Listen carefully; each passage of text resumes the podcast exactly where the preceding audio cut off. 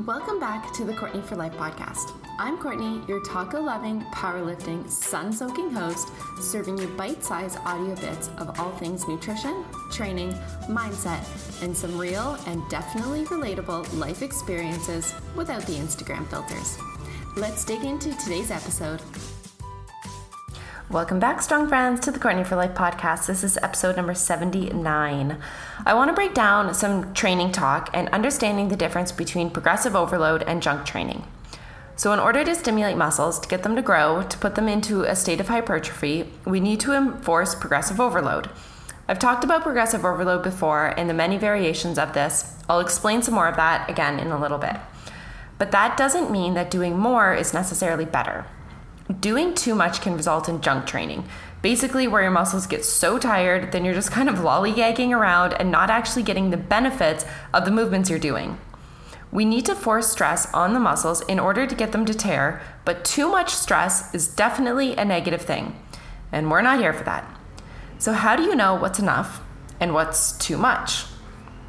In simple terms, and how I communicate this with my clients is to make sure throughout the entire set you can actively squeeze the intended muscles being worked on the specific movement. It's all about that mind muscle connection that I talk about in a past episode on my podcast, and I believe it's episode number 18. So, needless to say, having a coach to guide you and set you up with proper programming is definitely one of the foundational elements. But then it also comes down to individual specificity one person may respond differently than somebody else within a certain rep range. There is no one size fits all when it comes to rep ranges. Using a structured program or logbook when you are training, and you should be progressing week after week. But that does not mean increasing your weights every single time. Like, your body can only adapt to so much in a short time frame. Otherwise, we would all be deadlifting 500 pounds in a matter of months if we could increase weight week after week. So it's not about necessarily increasing the weight every single time, but more like improving the range of motion, adding in another couple of reps to your if your program calls for it, or having more control over the movement in a certain rep range and movement pattern, and these are all variations of progressive overload. But if you keep doing the same weight week after week and expecting something to change, you're going to be disappointed.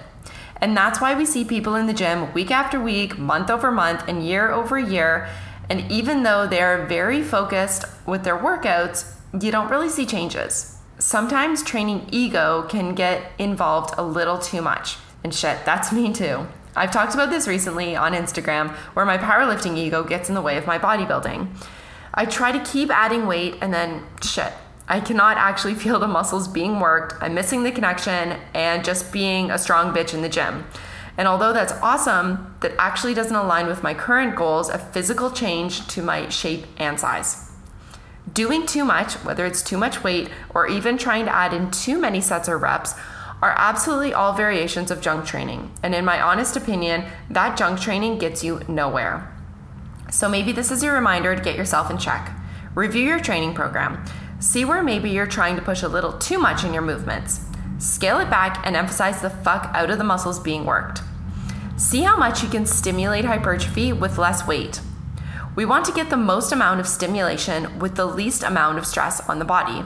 Of course, we need stress on the body in order to get hypertrophy, but we want to stimulate with the least amount of stress on the body. Really, that's so ideal. That's when your body is going to be healthy and happy and more adaptable to the changes you're trying to make. So say no to junk training and say yes to smart training. Thank you so much for hanging out with me. If you loved this episode, please show it by leaving a five taco rating and a quick little review so that I know which topics you're benefiting from. Make sure you're subscribed on here, part of my free email newsletters, and following me on Instagram at Courtney for Life with an underscore. Until next time.